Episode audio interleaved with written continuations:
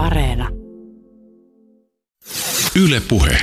Yksi suurimpia maailmankaikkeuden luonteeseen ja koostumukseen liittyviä kysymysmerkkejä on pimeän aineen arvoitus. Sitä, mitä kosmologit ja tähtitieteilijät nimittävät pimeäksi aineeksi, ei ole toistaiseksi kyetty suoraan löytämään. Ainoastaan pimeän aineen vaikutus maailmankaikkeuteen on mahdollista havaita. Oletus kuitenkin on, että iso osa maailmankaikkeuden massasta koostuu pimeästä aineesta. Tommi Tenkanen, pimeän aineen arvoitusta kartoittavassa kirjassasi sä leikit erässä luvussa tämmöistä aika villiä ajatusleikkiä, jossa meidän tuntemamme maailman rinnalla on pimeästä aineesta koostuva varjomaailma, joka koostuu meille tuntemattomista hiukkasista ja jolla on aivan oma rakenteensa. Ja tämä varjomaailma, se pitää ehkä sisällään tähtiä, planeettoja ja kenties eläviä olentoja. Me emme tätä maailmaa näe, eivätkä ehkä pimeän aineen asukkaat näe omaamme. Kertoisitko hieman lisää tästä ajatusleikistä? Ilman muuta. Pimeä aine on tosiaan aikamoinen arvoitus. Vaikka tiedetään, että sitä on varmasti olemassa, sitä on ollut olemassa alkuräjähdyksestä saakka, sitä on olemassa tänä päivänä, ei tiedetä, että mitä se on. Ei tiedetä, että onko pimeä nainen hiukkasia, jos ne edes hiukkasia on. Onko niitä yhdenlaisia vai useammanlaisia. Jos niitä on useammanlaisia, kenties niillä on keskenään hiukan erilaisia ominaisuuksia, ihan samalla tavalla kuin tässä meidän näkyvässä maailmankaikkeudessa on olemassa protoneja ja neutroneja ja elektroneja ja niin edelleen. Yhdessä nämä kolme hiukkasta muodostaa atomeja, ja hiukan riippuen siitä, että minkälaisia atomiytimet on, montako protonia ja neutronia niissä on, montako elektronia niitä kiertää, syntyy erilaisia atomeja. Atomeista rakentuu erilaisia aineita, aineilla on erilainen biokemiansa sitten loppujen lopuksi. Tai erilainen kemiansa, jos puhutaan vaikka metalleista ja näin poispäin, mutta keskitytään tässä nyt niihin elollisiin olentoihin, eli puhutaan vähän biokemiasta. Voi olla, että pimeän aineen hiukkasia on tosiaan samalla tavalla erilaisia. Kenties on olemassa pimeän aineen atomeja, niin sanotusti pimeitä atomeja. Ja kenties näillä atomeilla on keskenään sillä tavalla erilaisia ominaisuuksia, että on olemassa jotain tällaista pimeää biokemiaa. Tietenkin ajatus on hyvin villi, hyvin spekulatiivinen, mutta me ei tiedetä, mitä pimeä aine on. Kenties on olemassa eri puolilla maailmankaikkeutta erilaisia pimeän aineen keskittymiä, missä myös pimeän aineen atomien muodostuminen on ollut mahdollista. Eräs tapa jäsentää aineen oletettua olemusta, siis jos puhutaan tästä meidän aineesta tai tästä, joka meitä ympäröi ja jota me olemme, on niin sanottu hiukkasfysiikan standardimalli – Tämä standardimalli ennustaa alkeishiukkasen, joka tunnetaan nimellä Higgsin bosoni. Heinäkuussa 2012 löydettiin hiukkanen, joka ainakin ominaisuuksiltaan vastaa tätä teoreettista bosonia. Sä teit, Tommi Tenkanen, sun väitöskirjasi aikoinaan liittyen malleihin siitä, miten pimeä aine on vuorovaikutuksessa tämän näkyvän aineen kanssa – ja näissä malleissa ajatuksena on se, että pimeän aineen varjomaailma on vuorovaikutuksessa tämän meidän maailmamme kanssa nimenomaan Higgsin bosonin kautta. Tämän sun tekemän tutkimuksen pohjalta, jos rinnallamme olisi tällainen varjomaailma, niin minkälaiset mahdollisuudet sen olennoilla olisi olla vuorovaikutuksessa tämän meidän maailmamme kanssa? Jälleen erinomaisen hyvä kysymys. Ihan ensimmäiseksi täytyy tarkentaa sitä, että vaikka pimeätä ainetta maailmankaikkeudessa on paljon enemmän kuin tavallista näkyvää, meille näkyvää ainetta, pimeä ainetta on noin viisi kertaa enemmän, mutta pimeä aine on hyvin, hyvin harvaa. Mittauksista tiedetään tarkasti, että esimerkiksi meidän aurinkokunnassa ei ole käytännössä ollenkaan pimeää ainetta. Ainakin mitä tulee tavallisen aineen tiheyteen. Siihen verrattuna pimeätä ainetta on hyvin vähän. Siinä mielessä pimeä aine ei oikeastaan elä – meidän tavallisen aineen rinnalla. Tietenkin, kun puhutaan pimeästä aineesta, täytyy muistaa, että se ei ole pimeää, vaan ennen kaikkea läpinäkyvää. Vähän niin kuin radioaallot. Niitä kenties risteilee meidänkin kehojen läpi tällä hetkellä paljonkin, mutta niiden kokonaistiheys on niin pientä meidän aurinkokunnassa, että niitä ei voi sanoa olevan siinä mielessä merkittävää määrää. Ja sen puolesta voidaan myös sanoa, että ainakaan meidän aurinkokunnassa ei ole myöskään mitään pimeän aineen olentoja, tai mitään monimutkaisempia pimeän aineen rakenteita. Mutta kenties galaksien laidoilla. Galakseja ympäröi tällaiset valtavat pallomaiset pimeän aineen halot. Tämä pystytään todentamaan suorilla mittauksilla. Siis nyt ei puhuta haloista, mitä hakataan, vaan siis... Pallomaisesta pimeän aineen keskittymästä, joka ympäröi galakseja. voi ajatella, että esimerkiksi meidän oma linnunrata, meidän kotigalaksi, jonka sisällä mekin eletään, on kahden euron kolikko työnnettynä jalkapallon sisään. Se kolikko on linnunrata ja se ympäröivä jalkapallo on tämä niin sanottu pimeän aineen halo, tällainen pallomainen rakennelma. Ja siellä on valtaosa pimeästä aineesta, ainakin näin meidän kotinurkilla, näin kosmoksen mittakaavassa kotinurkilla. Ja siellä voi olla pimeän aineen rakenteita, erilaisia keskittymiä, tiivistymiä pimeän aineen hiukkasista ja kenties sitten monimutkaisempia pimeän aineen rakenteita, kuten pimeän aineen atomeja tai molekyylejä. Mutta jälleen kysymys on varsin, tai ajatus on varsin spekulatiivinen. Suurin osa tästä halosta on hyvin harvaa. Mutta vielä palatakseni tähän sun väitöskirjan aiheeseen ja ikään kuin tähän ajatukseen siitä, että varjomaailman ja meidän maailman ja no niiden näkökulmasta me ollaan ehkä varjomaailma ja, ja he on oikea maailma, mutta, mutta tähän vuorovaikutukseen – tämän sun väitöskirjasi yhtenä tuloksena oli nimenomaan se, että se vuorovaikutus on huomattavan heikkoa, mikäli sitä on. Sen täytyy olla huomattavan heikkoa. Eli ne ei voi viestiä meille eikä me voida viestiä niille ainakaan niin helposti. No ei ainakaan tätä kanavaa pitkin. Me ei tietysti tiedetä, että millä tavalla pimeänainen hiukkaset vuorovaikuttaa meidän hiukkasfysiikan standardimallin hiukkasten kanssa. Onko se oikea kanava Higgsin bosoni, onko se kenties niin sanottu Z-bosoni vai onko se joku muu standardimallin hiukkanen, joka toimii ikään kuin porttina tähän varjomaailmankaikkeuteen, jossa pimeä aine ja kenties sitten sen sisarhiukkaset myös elää. Mutta mitä tulee tähän kanavaan Higgsin bosonin kautta, mitä munkin väitöskirja kosketti, niin sen vuorovaikutuksen, sen kanavan täytyy olla hirveän heikko. On kuitenkin mahdollista, että se on olemassa ja pimeä aine on ensinnäkin syntynyt sitä kautta, hyvin varhaisessa maailmankaikkeudessa, että sitten pystyy myös mahdollisesti tänä päivänä hajoamaan standardimallin hiukkasiksi, näkyvän aineen hiukkasiksi, ja kenties sitä voisi sillä tavalla testata.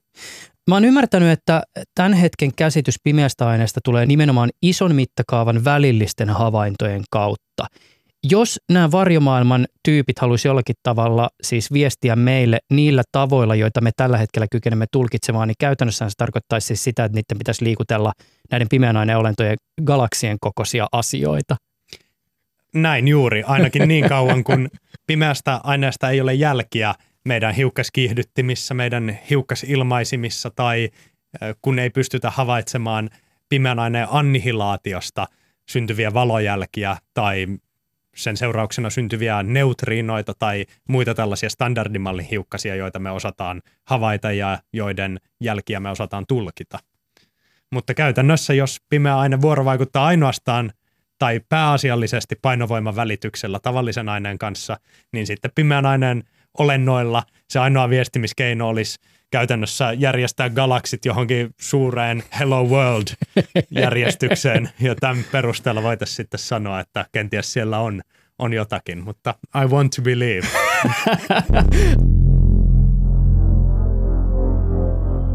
Tässä jaksossa keskustelemme pimeästä aineesta.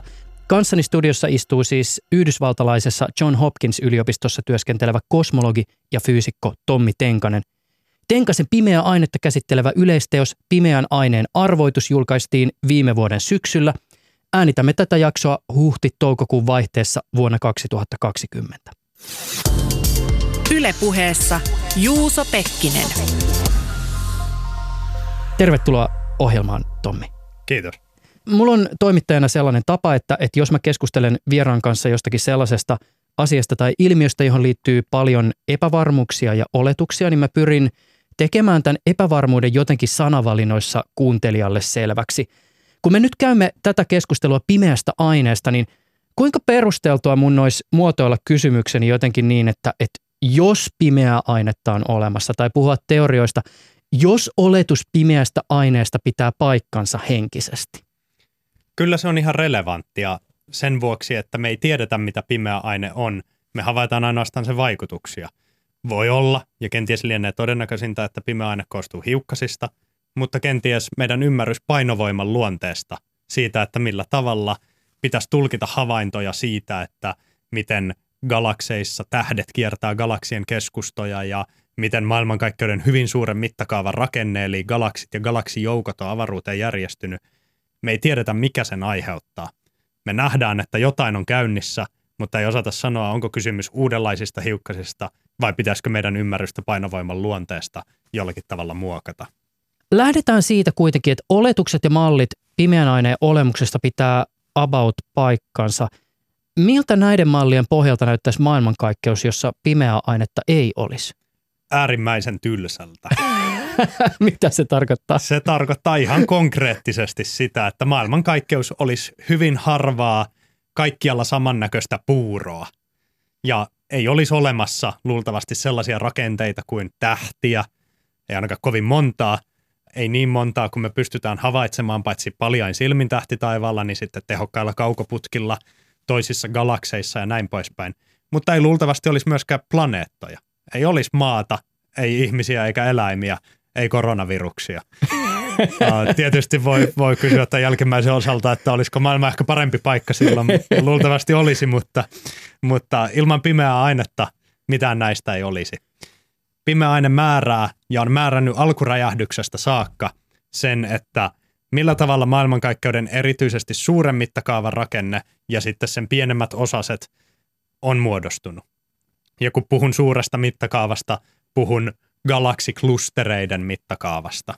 Ja sitten voidaan pilkkoa se osa siinä, että galaksiklusterit koostuu galakseista, galaksitähdistä ja näin poispäin. Ja kaikki tämä on syntynyt sitä varten, että pimeä aine on alkuräjähdyksestä lähtien luonut erilaisia aineen tihentymiä. Pimeä ainetta on enemmän kuin tavallista ainetta, joten sen painovoimavaikutus määrää paljon enemmän tavallisenkin aineen kertymistä yhteen kuin mihin tavallinen aine itse pystyisi pimeä aine ei galaksien sisällä välttämättä määritä sitä, että juuri mihin ää, syntyy uudenlainen tähti, minne tavallisen, tavallisesta aineesta koostuva kaasu kertyy siinä määrin, että se on puristunut yhteen niin, että alkaa ydinfuusio ja tähti syttyy. Pimeä aine kuitenkin määrää sen, että galaksin sisällä oleva kaasu on ylipäätään päätynyt niin lähelle toisia kaasumolekyylejä, että tällainen puristuminen pääsee lähtemään käyntiin varsinkin suurissa määrin. Yle puhe.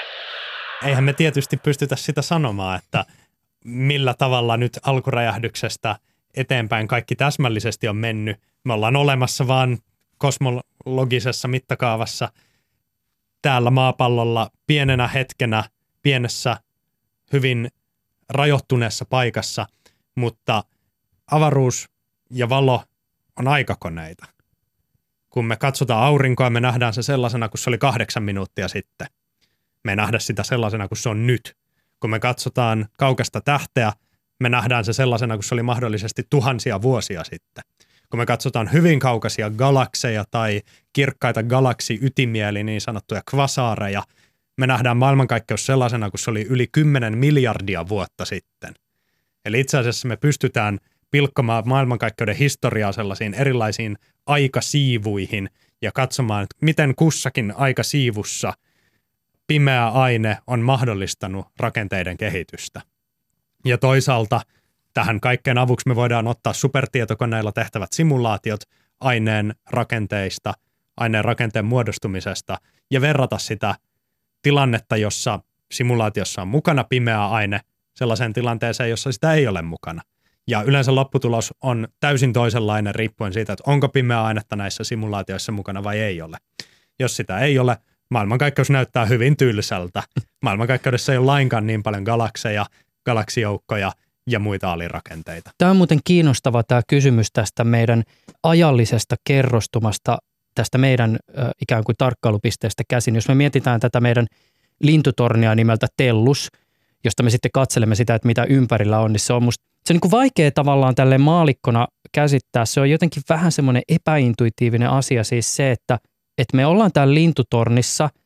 Me nähdään tavallaan niin kuin samanaikaisesti eri aikakausina tapahtuvia asioita. Et se olisi vähän sama, että jos kun mä olisin vaikka jossakin siis Helsingissä luonnonsuojelualueella vanhan kaupungin lahdella lintutornissa ja lähietäisyydellä mä näen jonkun linnun pesimistä niin kuin se tapahtuu nyt, mutta sitten kun mä katson sinne jonnekin vähän kauemmas, missä on Helsingin kaupungin profiilia, niin itse asiassa Helsingin kaupungin profiili on tavallaan niin kuin 50-luvun Helsingin kaupunki. Et se, se olisi tavallaan niin kuin tämän tyyppinen näkymä.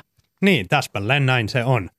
Tietenkin mittakaavat, joista kosmologiassa puhutaan, on hyvin, hyvin toisenlaisia, mutta täsmälleen näin se on. me ei pystytä sanomaan sitä, että minkälaisia nämä kaukaiset kohteet on juuri nyt. Kenties kaukaiset galaksit, joita nyt katsotaan, niin ei niitä välttämättä ole enää ollenkaan olemassa sellaisina, kuin minkälaisena se valo on meille kantanut sieltä viestiä. Kertoisitko vielä omin sanoin, kuka sä oot? Olen Tommi Tenkanen ja olen kosmologi ja fyysikko Johns Hopkinsin yliopistossa Yhdysvalloissa. Mä oon ymmärtänyt, että aikoinaan opiskelujen suuntaa hakiessa sä punnitsit filosofian ja fysiikan välillä. Miksi fysiikka vei voiton? Fysiikka mahdollistaa eri tavalla kuin filosofia kysymyksiin vastaamisen kvantitatiivisesti. Se kertoo täsmällisesti, että mitä jollakin käsitteellä tarkoitetaan ja mahdollistaa mittausten tekemisen ja teorian ja mittausten vertaamisen toisella tavalla kuin silloin, kun käytössä on pelkät sanat. Matematiikka on semmoinen lingua franca, semmoinen yleiskieli, jota kaikki ymmärtää, jossa ei ole mitään sellaista epävarmuutta ja joka aukottomasti, täsmällisesti mahdollistaa päätelmien teon ja toisaalta sen kertomisen, että minkälainen virhe tehdään, kun oletetaan asian olevan niin tai näin ja sitten mitataan sen olevan kenties vähän toisella tavalla, kenties enemmän sinne päin, mutta ainakin tiedetään, että kuinka paljon enemmän sinne päin se on. Tavallaan ymmärrän, se lienee totta, ettei sellaisia asioita kuin hyvyys, oikeudenmukaisuus tai kauneus voi tavoitella samanlaisilla työkaluilla kuin joilla fysiikka tutkii maailmaa, mutta kuitenkin sä päädyit valintasi kautta tutkimaan sellaista asiaa, jonka löytäminen vaikuttaisi olevan vieläkin haastavampaa kuin edellä mainittujen filosofisten tutkimuskohteiden tavoittaminen. siltä se äkkiseltään kuulostaa. Joskin sanoisin, kääntäisin sen ehkä vähän toisinkin päin siten, että toisaalta pimeä aine ja se, että se on jo alkuräjähdyksestä saakka määrittänyt meidän maailmankaikkeuden kehitystä, sitä, että miltä galaksit näyttää ja miten ne on taivaalle jakautunut ja näin poispäin, niin musta se kuulostaa sellaiselta, mitä filosofit ei olisi hurjimmissakaan unissaan keksinyt. Et mistä me oltaisiin voitu tietää, että meidän maailmankaikkeus on tällainen? Tietenkin kaikenlaisia ajatuksia ja fantasioita voi esittää, mutta ei ole ainoastaan laskuja paperilla fysiikassa, vaan tämä on mitä mittaustulokset meille kertoo. Kuinka usein muuten fyysikot tai kosmologit ajattelee, että jotain tapahtuu, koska alkuräjähdys? Ensinnäkin täytyy muistaa, että maailmankaikkeus ei ole deterministinen, vaikka tällainen klassinen fysiikkakäsitys, joka pohjautuu tällaiseen Newtonin mekaniikkaan, on sellainen, että maailmankaikkeus on ikään kuin kellokoneisto – joka on kerran vedetty käyntiin ja sitten se pyörii fysiikan lakien määräämällä tavalla aina loppuun saakka, missä ikinä se siintääkään. Mutta maailmankaikkeus ei ole tällainen. Kvanttimekaniikan kehitys 1900-luvun alussa ja sitten tehtävät tehdyt havainnot sekä kvanttimekaniikan luonteesta että maailmankaikkeuden alusta on näyttänyt, että itse asiassa kvanttimekaniikka ja siihen perimmäisesti liittyvä satunnaisuus – määrää maailmankaikkeuden kehitystä eikä mikään kellokoneisto. Vaikka tiedetään alkuräjähdyksen tapahtuneen, niin ei se määrää sitä, että minkälainen maailmankaikkeus on tänä päivänä, ei kellokoneiston tavoin ainakaan. Jos teiltä kosmologeilta kysytään, mihin ihmiskunnan kannattaisi laittaa rahaa, niin aika moni sunkin kollega vissiin pitäisi aika hyvänä ajatuksena sitä, että rakennetaan radioteleskooppi kuun pimeälle puolelle. Miksi? Siksi, että se tarjoaa aivan ennen näkemättömän suuren, tarkan ja syvälle menevän kuvan siitä, että minkälainen maailmankaikkeus oli heti alkuräjähdyksen jälkeen. No miksi sitä voi rakentaa jonnekin tonne? Just sen takia, että tässä me ollaan ja jutellaan näillä radioalloilla. Näitä risteilee täällä maan pinnalla siinä määrin, että se haittaa merkittävästi sitä eturintaman kosmologian tekemistä – jota tehdään nimenomaan radioteleskooppien avulla ja jolla pyritään luotaamaan kosmoksen syvyyksiä ihan sieltä alkuräjähdyksestä saakka. Ja se vaikeutuu silloin, kun on merenkulkuun, radiolähetyksiin, lentoliikenteeseen, kaikkiin tällaisiin liittyviä sanomia risteilemässä, paitsi maan pinnalla, myös maan lähiavaruudessa. Joten mikä olisi hienompaa kuin välttää tämä kaikki sillä, että rakennetaan radioteleskooppien verkosto – kuun kaukaiselle puolelle, joka on aina maasta poispäin. Kuu, se kivi mötikkä, joka nyt joka tapauksessa kiertää, kiertää meitä, niin laitetaan se hyödyttämään tiedettä tällä tavalla. Jos pääsee joskus vierailemaan täällä Etelä-Suomessa, muistaakseni Kirkkonummella sijaitsevassa Metsähovin radioteleskooppiasemalla, niin siellähän on siis sillä tavoin, että ennen kuin tulee sinne alueelle, niin siellä on siis, se on muistaakseni aidattu ja siellä on portilla sellainen iso kyltti, jos kerrotaan, että kun tästä portista käyt, niin sulje kaikki mahdolliset radiolähettimet, siis esimerkiksi kännykät, jotka sulla on mukana, jottei ne häiritse millään tavalla mittauksia.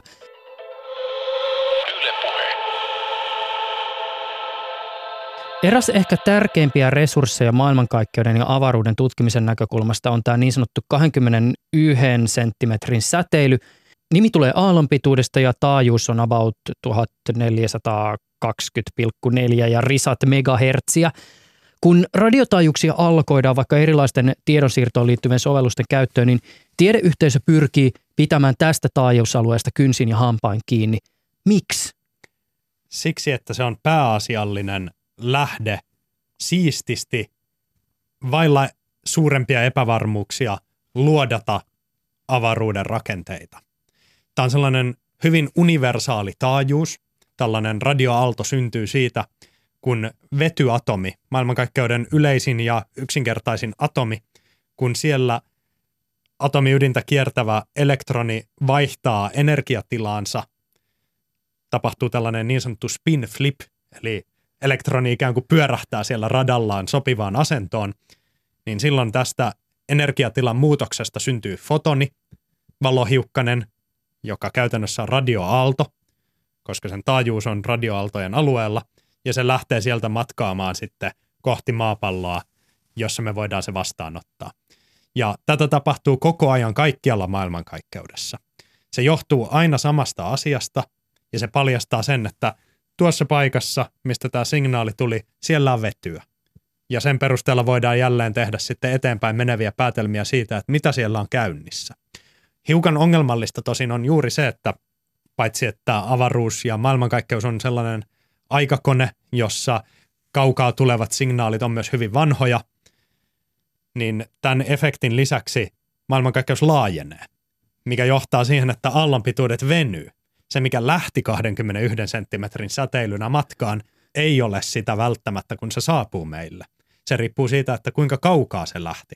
Koska jos on joku, sanotaan vaikka 10 miljardin valovuoden päässä oleva vetyatomi, jossa energiatila siellä elektronikuorella pikkasen vaihtuu ja 21 senttimetrin säteilyä vastaava fotoni lähtee matkaan, niin se saapuu meille punasiirtyneenä, eli sellaisena, että sen aallonpituus on tässä matkalla hiukan kasvanut.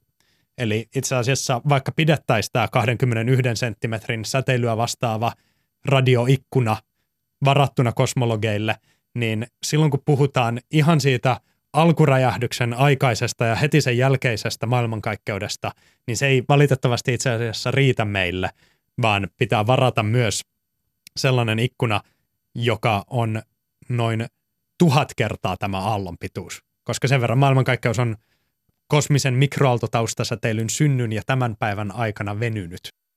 Pimeän aineen tutkimisen näkökulmasta tämä taajuusalue on olennainen muun muassa siitä syystä, että sen kautta just avautuu väylä tarkastella galaksien liikkeitä. Tähän liittyy ymmärtääkseni tämä niin sanottu rotaatiokäyrä. Joo, kyllä.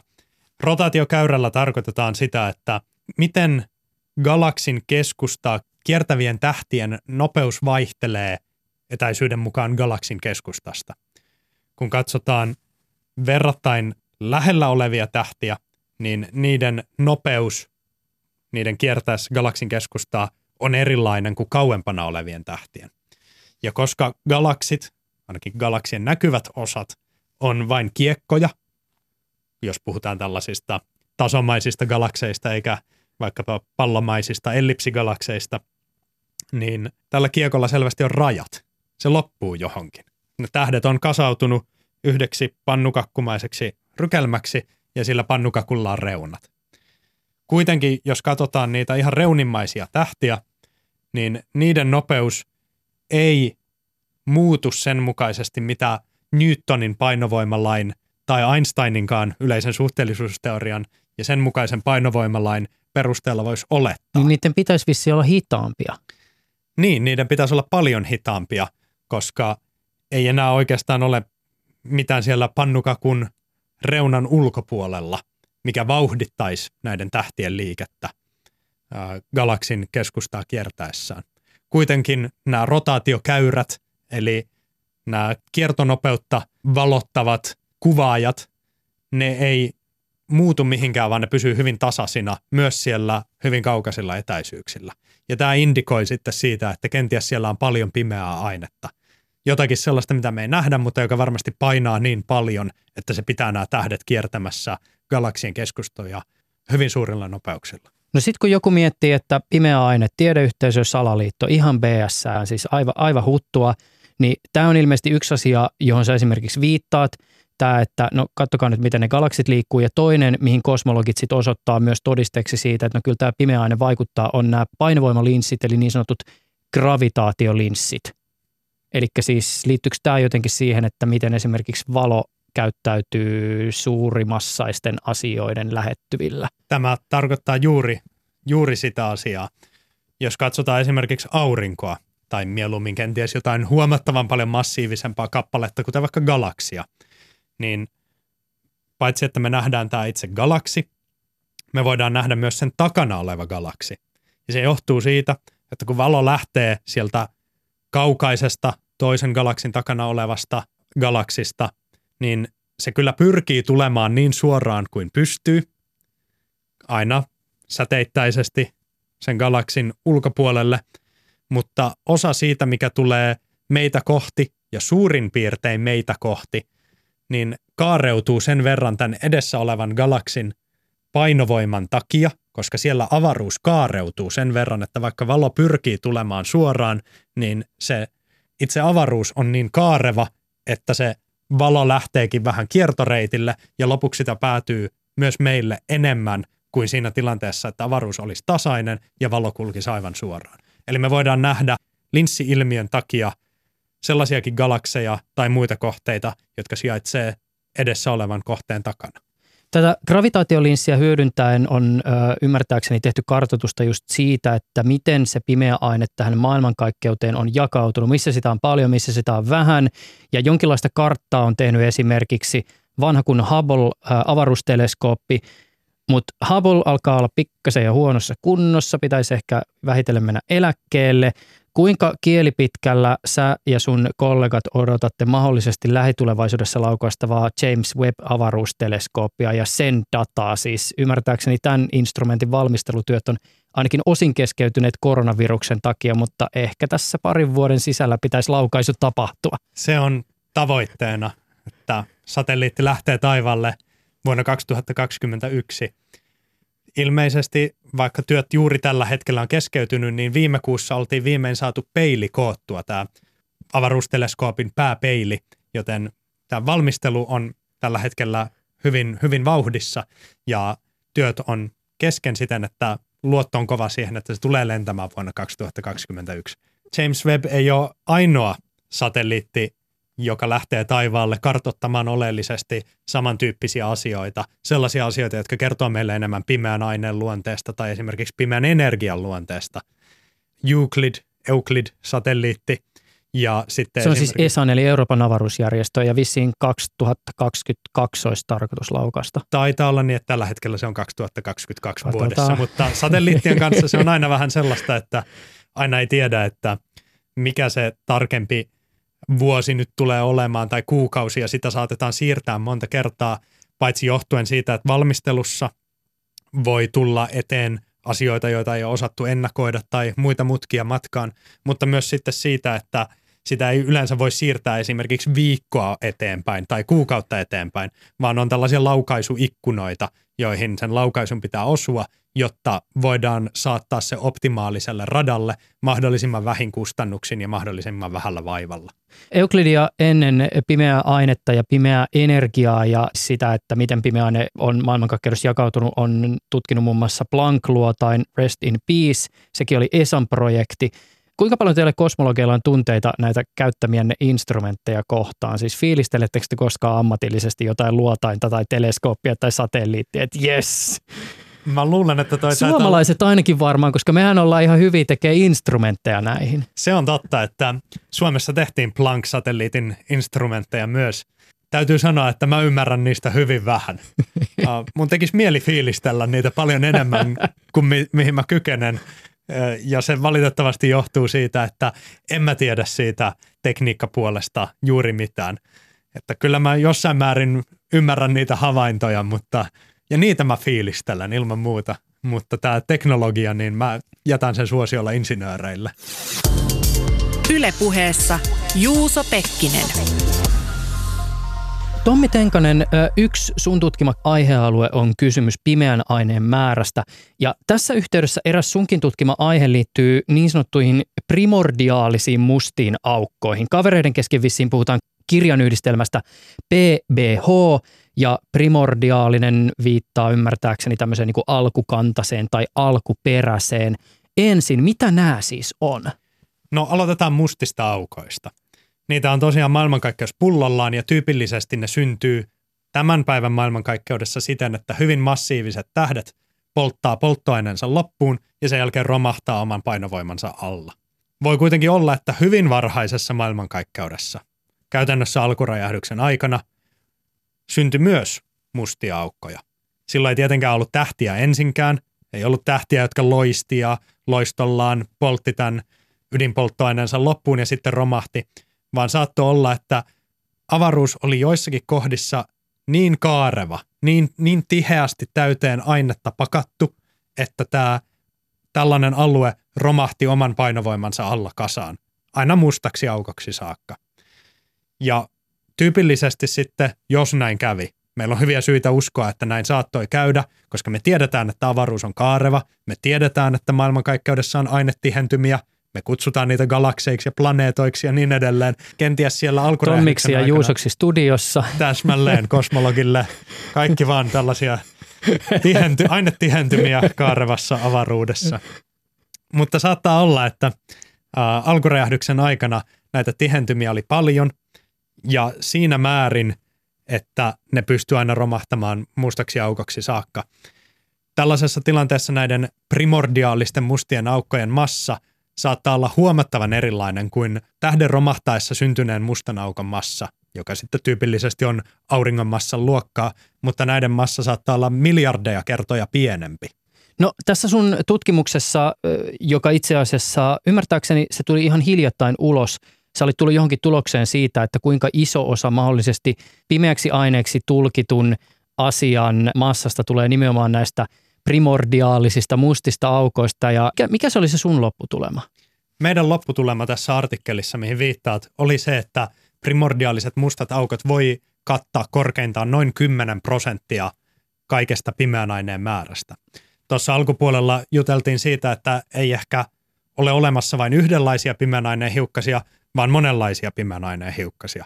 Tämän lisäksi on sitten olemassa se mahdollisuus, että on olemassa pimeänainen hiukkasia, jotka kattaa 90 prosenttia tai 99 prosenttia kaikesta havaitusta pimeänaineen määrästä. Ja voi olla, että tämän lisäksi on sitten olemassa primordiaalisia mustia aukkoja, jotka kattaa sen lopun.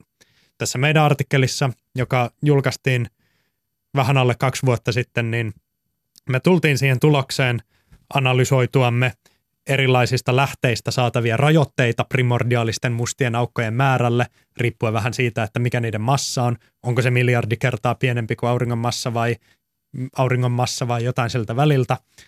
Ja päädyttiin siihen tulokseen tosiaan, että noin 10 prosenttia maksimissaan voi koostua primordiaalisista mustista aukoista, mitä tulee tähän havaittuun pimeän aineen määrään. Mutta kuten tieteessä on tavallista, niin tämäkään ei ole niin kuin välttämättä se viimeinen sana. Saattaa nimittäin olla, että primordiaaliset mustat aukot, mikäli niillä on juuri sopivat ominaisuudet, voi sittenkin kattaa kaiken havaitun pimeän aineen. Mä käännän nyt pikkasen näkökulmaa. Jos me ollaan tässä keskusteltu ehkä sillä karkeasti jaotellen siitä, miten pimeää ainetta on pyritty tarkkailemaan sitä kautta, mikä on se vaikutus valtavan mittaluokan ilmiöissä, niin puhutaan seuraavaksi siitä, miten te tutkijat yritätte saada otetta siitä pimeän aineen olemuksesta hiukkastasolla. Eräs kysymys, jota säkin, Tommi Tenkanen, olet tutkinut, liittyy pimeän aineen hiukkasten nopeuteen. Ymmärtääkseni tässä yhteydessä puhutaan niin sanotusti kylmästä pimeästä aineesta ja lämpimästä pimeästä aineesta. Ja joskus puhuttiin vähän enemmän kuumasta pimeästä aineesta, mutta se on vissiin vähän passee. Ja tässä siis kaiken ytimessä on vissiin se, se just se nopeus. Joo, nopeus ja massa. Just näin. Jos pimeä aine on hyvin, hyvin kevyttä, niin silloin väistämättä se liikkuu hyvin nopeasti, koska massa on oikeastaan hitauden mitta. Jos puhutaan, no se oikeastaan, Polkupyöräilijät tietää tämän hyvin. Ei niitä grammoja turhaan viilata. Vaiheta terästä ja alumiiniosia hiilikuituun. täsmälleen. Ja sama pätee alkeishiukkasiin. Hyvin kevyet alkeisliu- alkeishiukkaset liikkuu nopeasti, hyvin raskaat alkeishiukkaset liikkuu hitaasti. Ja jos niiden nopeusjakauma on niin sanotusti terminen, eli se noudattaa tällaisen ikään kuin huoneen lämmössä olevan kaasun nopeusjakaumaa, teknisesti sanottuna tällaista Maxwell-Boltzmann-jakaumaa, niin silloin voidaan Kavereiden kesken. kavereiden kesken Maxwell-Boltzmann jakauma. Ja mikäli näin on, että pimeä aine noudattaa tätä jakaumaa, pimeän aineen hiukkaset, joilla tietysti on luontaisesti vähän eri nopeuksia, niin jos ne nopeudet eri puolilla maailmankaikkeutta on jakautunut tämän Maxwell-Boltzmann jakauman mukaisesti, niin sitten on luontevaa puhua kylmästä ja kuumasta pimeästä aineesta, ikään kuin puhuttaisiin siitä, että onko huoneessa kylmä vai kuuma. Ja voidaan sitten havaintojen perusteella sanoa jotain siitä, että onko pimeä aine kylmää vai kuumaa, kun mitataan galaksien jakaumaa taivaalla. Onko galakseja paljon vai vähän? Koska tarkat tietokonesimulaatiot tästä aiheesta on näyttänyt yhdessä näiden tähtitieteilijöiden tekemien havaintojen kanssa, että kuuma pimeä aine, hyvin nopeasti liikkuva pimeä aine, käytännössä pyyhkii paljon pois sellaista rakennetta, mikä muussa tapauksessa voisi muodostua.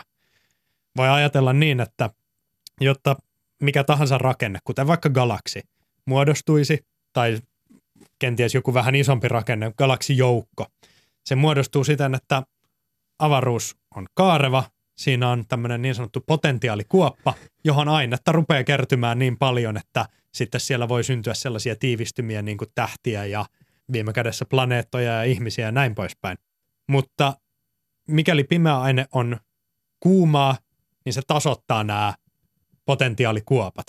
Avaruus ei ole niin kaareva kuin mitä se on siinä tilanteessa, missä pimeä aine on kylmää.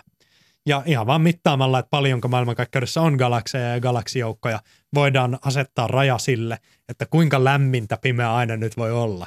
Ja havainnot on täysin yhteensopivia sen kanssa, että pimeä aine on täysin kylmää. Niin eli näyttääkö nyt siltä, että aikaisemmin ajateltiin, että pimeä aine on vähän niin kuin semmoinen siis hädin tuskin kisapainoon asettuva hiilikuituinen supernopera kumiluoti, että se, se ei niin kuin ole se, vaan että se on ehkä enemmän semmoinen teräksestä rakennettu retkipyörä, jossa, jossa ehkä tota muut asiat kuin nopeus on ensisijaisia. Täsmälleen, aivan täsmälleen näin. Palataan taas kysymykseen siitä, mitä kosmologit ja fyysikot rakentaisivat, jos rahaa ja muita resursseja olisi loputtomasti. Radioteleskooppi sinne kuun toiselle puolelle, mutta et minkälaisia instrumentteja tarvittaisiin pimeän aineen hiukkasten löytämiseen tai jopa niiden luomiseen? Se on hyvä kysymys. Ja sitä ollaan nyt pohdittu hiukkasfyysikoiden ja kosmologien keskuudessa viimeiset 40 vuotta. Ja ilmeisesti olette tulleet siihen tulokseen, että tarvittaisiin aika paljon enemmän rahaa kuin tähän asti ymmärtääkseni yhden kalleimman ihmiskunnan ö, koskaan rakentaman asian, eli CERNin hiukkaskiihdyttimen rakentamiseen. Yksi mahdollisuus tosiaankin on, että pimeä aine on jotain, mitä voidaan luoda hiukkaskiihdyttimissä. Me ei vielä tiedetä, että onko Sveitsissä CERNissä sijaitseva LHC-hiukkaskiihdytin kenties jo luonut pimeän aineen hiukkasia. Kenties vain pieniä määriä, mutta kuitenkin. Data-analyysi on edelleen kesken, mutta ainakin kaikki havainnot on yhteensopivia sen kanssa, että sitä ei ole luotu. Voi kuitenkin olla, että havainto tällaisesta hiukkaskiihdyttimessä luodusta pimeästä aineesta on ihan nurkan takana. Tai voi olla, että LHC-kiihdytin ei koko elinaikanaan tule löytämään tai luomaan yhtäkään pimeän aineen hiukkasta. Tämä kaikki tähän liittyvä epävarmuus johtuu just siitä, että me ei tiedetä, minkä massaisia pimeän aineen hiukkaset on. Mutta On- eikö tässä siis yksi ajatus ole se, että, että kun se LHC, sehän on ihan siis aivan siis valtavan kokoinen maa, maan sisällä menevä rakennelma, joka ymmärtääkseni sen Sveitsin lisäksi on myös, se on niin kuin Sveitsin ja Ranskan rajalla ja osa siitä menee myös siellä Ranskan puolelle, mutta me tarvittaisiin siis vaan niin kuin isompia, tehokkaampia, semmoinen, mikä vie enemmän sähköä ja Niin, mahdollisesti. Tai voi olla, että vaikka me rakennettaisiin sellainen, joka menisi aina Espanjaan saakka, niin välttämättä sekään ei riitä. koska silläkin on joku energia-alue, joku maksimienergia, mihin se pääsee ja minkä massaisia pimeän aineen hiukkasia se voisi synnyttää.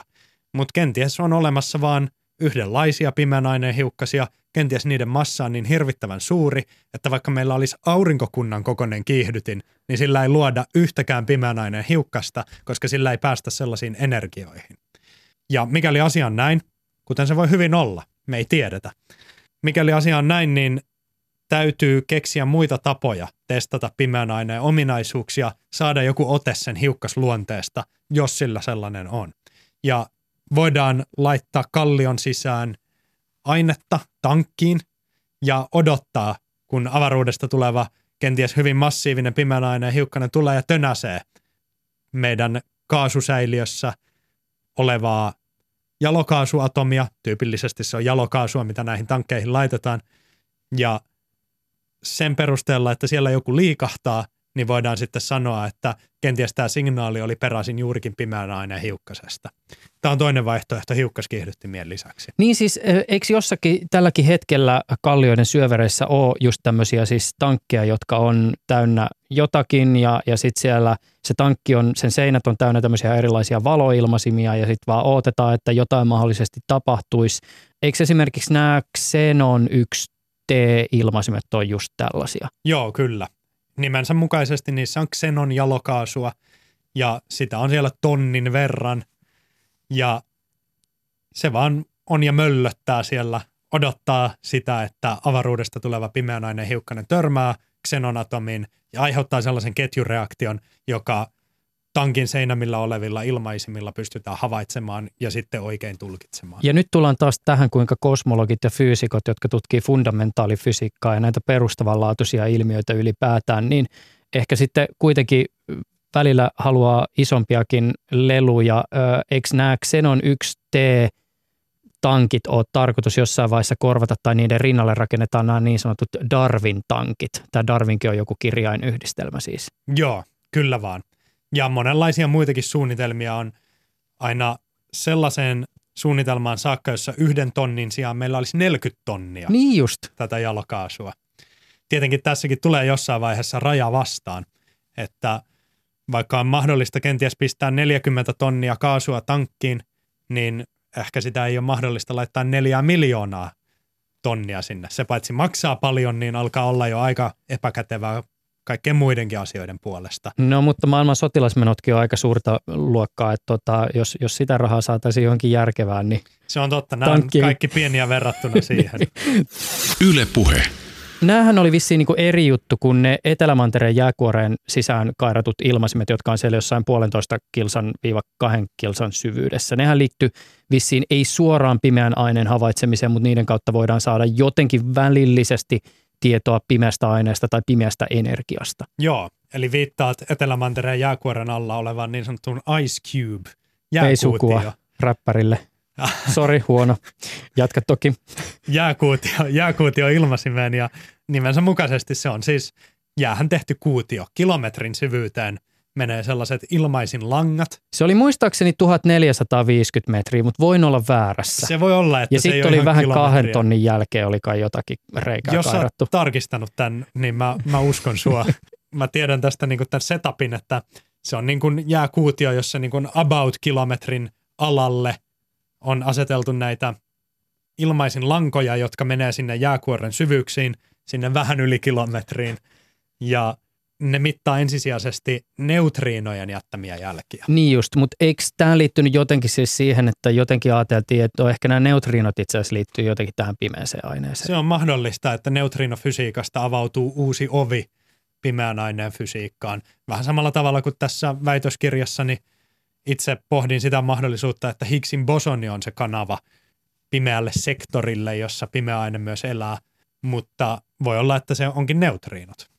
Mä haluan sunkaan vielä puhua näistä erikoisista, vähän kokeellisista tavoista, siis esimerkiksi siitä, miten DNAta voidaan käyttää mahdollisesti siis pimeän aineen tutkimiseen. Mutta tätä ennen täytyy ehkä vielä erikseen pointata alustavaksi asiaksi tämä niin sanottu pimeän aineen tuuli, mikä kyllä muuten sekin kuulostaa siis jotenkin ihan järjettömältä tälle ikään kuin maalikon näkökulmasta.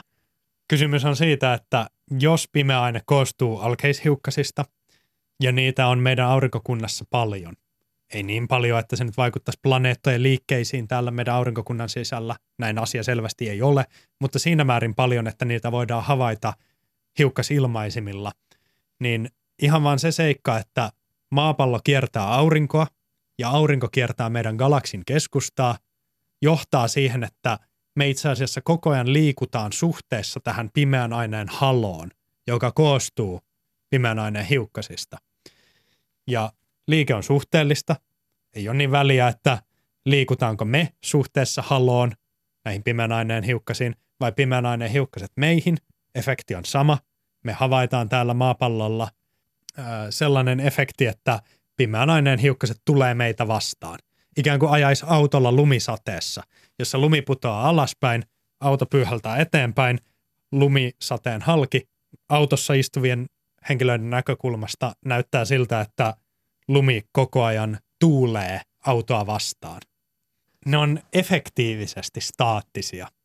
Pimeän hiukkaset ei vaan ole ja möllötä tässä pimeän halossa, vaan ne on kukin pimeän hiukkanen kiertoradalla meidän galaksin keskustan ympäri. Niin just. Edes avaruudessa mikään ei pysy paikallaan, vaan kaikki on aina liikkeessä suhteessa johonkin muuhun kappaleeseen.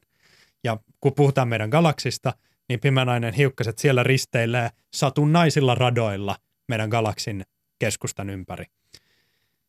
Kuitenkaan nämä pimeänainen hiukkaset ei todennäköisesti kollektiivisesti liiku mitenkään tuulen lailla, joka puhaltaisi maapalloa päin, mutta kun me maapallolla istutaan täällä ja odotetaan, että meidän hiukkasilmaisimet näkisi jotain, niin ikään kuin, asian ikään kuin niin, että pimeän aineen tuuli tulee meitä vastaan, vaikka oikeasti me liikutaan suhteessa siihen pimeään aineeseen. Okei, no yksi aika tämmöinen villi idea pimeän aineen tutkimiseksi on koejärjestely, jonka sä Tommi Tenkanen otat muun muassa esiin tässä sun pimeän aineen arvoituskirjassa. Siis koe, jossa miljardeja DNA-juosteita kiinnitetään kultalevyyn roikkumaan ja sitten odotetaan, että pimeä aine tuulee – mistä tässä on kyse?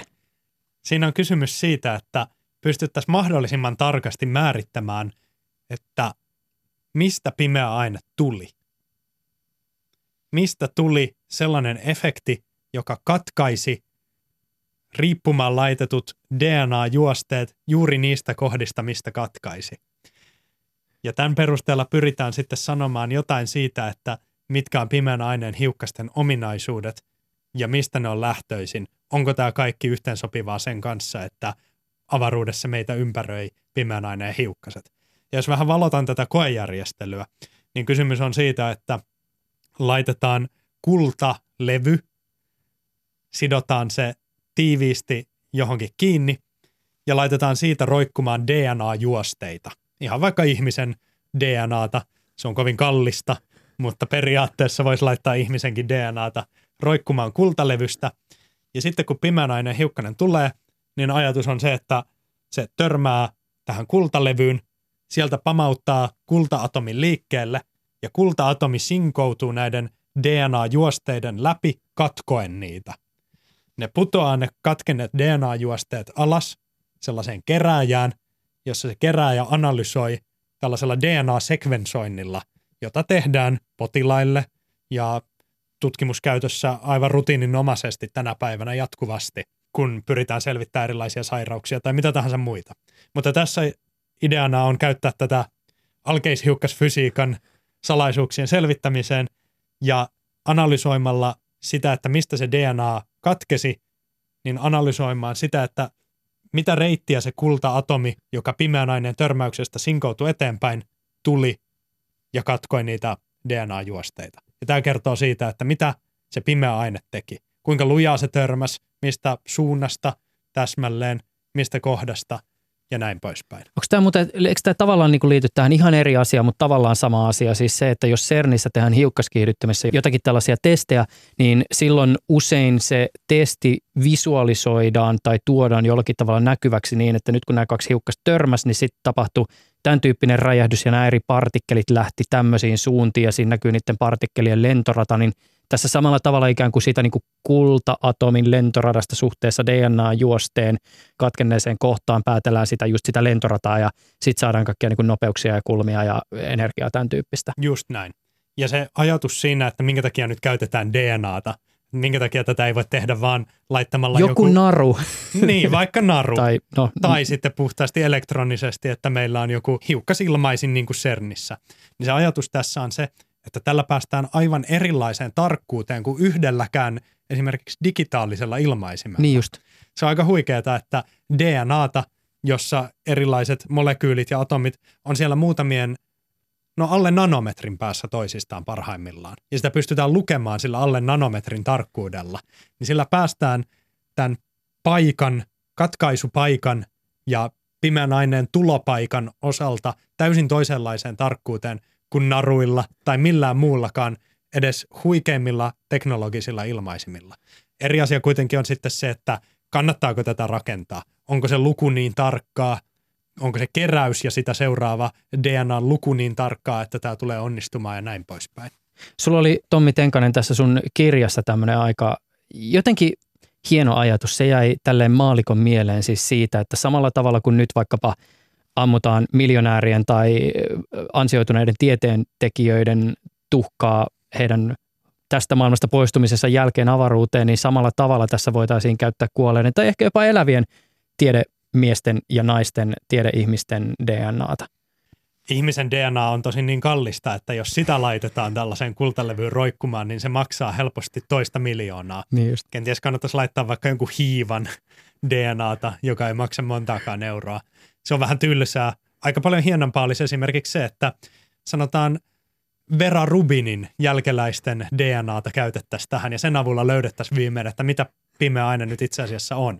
Vera Rubin oli siis ensimmäisiä tähtitieteilijöitä, jotka mittas näitä galaksien rotaatiokäyriä ja jonka havainnot sitten kertoi siitä, että maailmankaikkeus on itse asiassa pullollaan pimeää ainetta. Olisihan se aika hieno semmoinen kunnianosoitus, että hänen jälkeläistensä DNAlla, hänen perimällään pimeä aine sitten viimein löytyisi. Yle Puhe.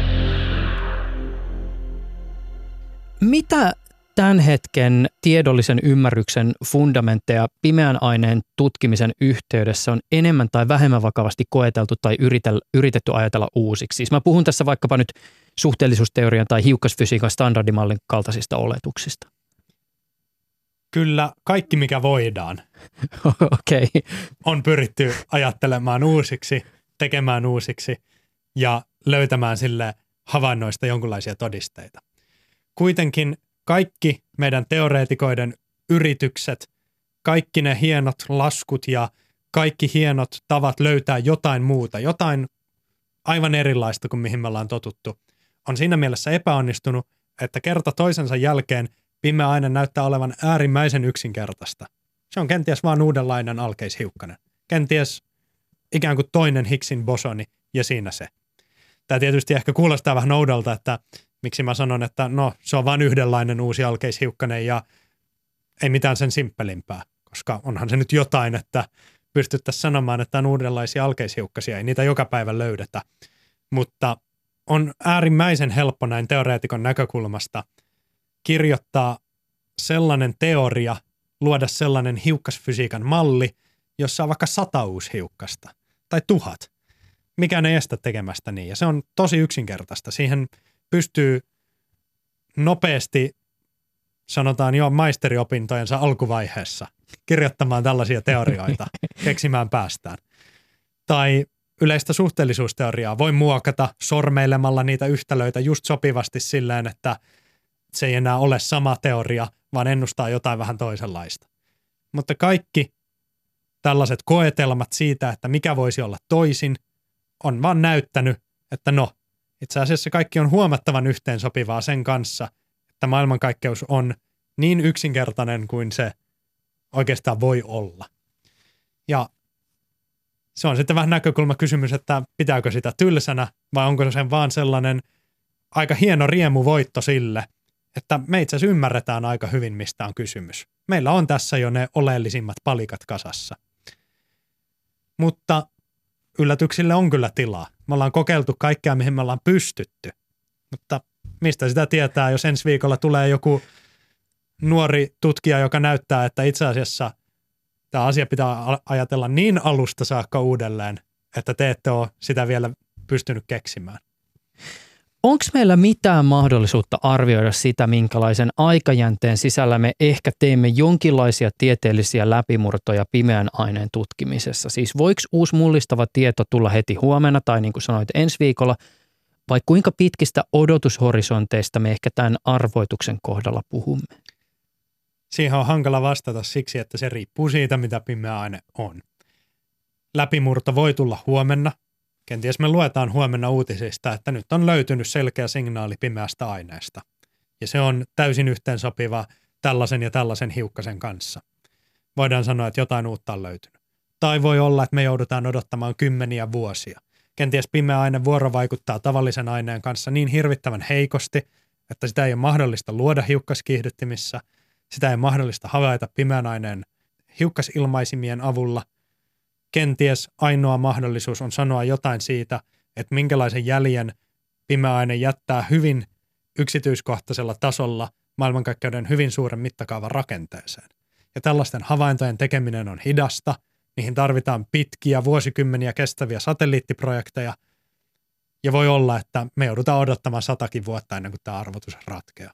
Jos lähdetään siitä, että, että sellainen ilmiö ja asia kuin pimeä aine on olemassa, niin – niin onko meidän mahdollista kuvitella sellainen maailma, jossa me ei itse asiassa koskaan päästä käsiksi siihen, mitä pimeä aine on. Me tullaan ikuisesti ja aina selvittämään yhä tarkemmin sitä, miten pimeä aine välillisesti vaikuttaa tämän meidän aineen maailmamme ö, asioihin ja ilmiöihin, mutta me ei koskaan päästä siihen itse asiaan käsiksi. On se mahdollista. Hirveä ajatus. Se on, se on. Uh, se on, niin, se vetää sanattomaksi, että se on täysin mahdollista, että se on näin.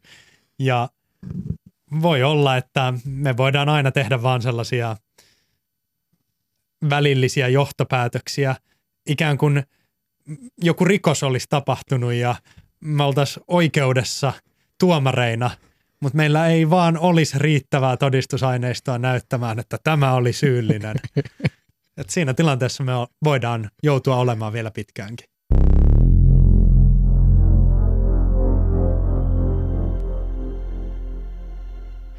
Tommi Tenkanen, kiitos sulle tästä keskustelusta. Kiitos paljon. Ylepuheessa Juuso Pekkinen.